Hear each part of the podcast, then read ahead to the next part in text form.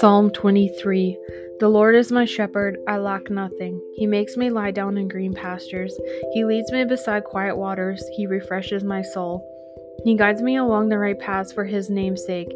Even though I walk through the darkest valley, I will fear no evil, for you are with me. Your rod and your staff, they comfort me. You prepare a table before me in the presence of my enemies. You anoint my head with oil, my cup overflows. Surely your goodness and love will follow me all the days of my life, and I will dwell in the house of the Lord forever.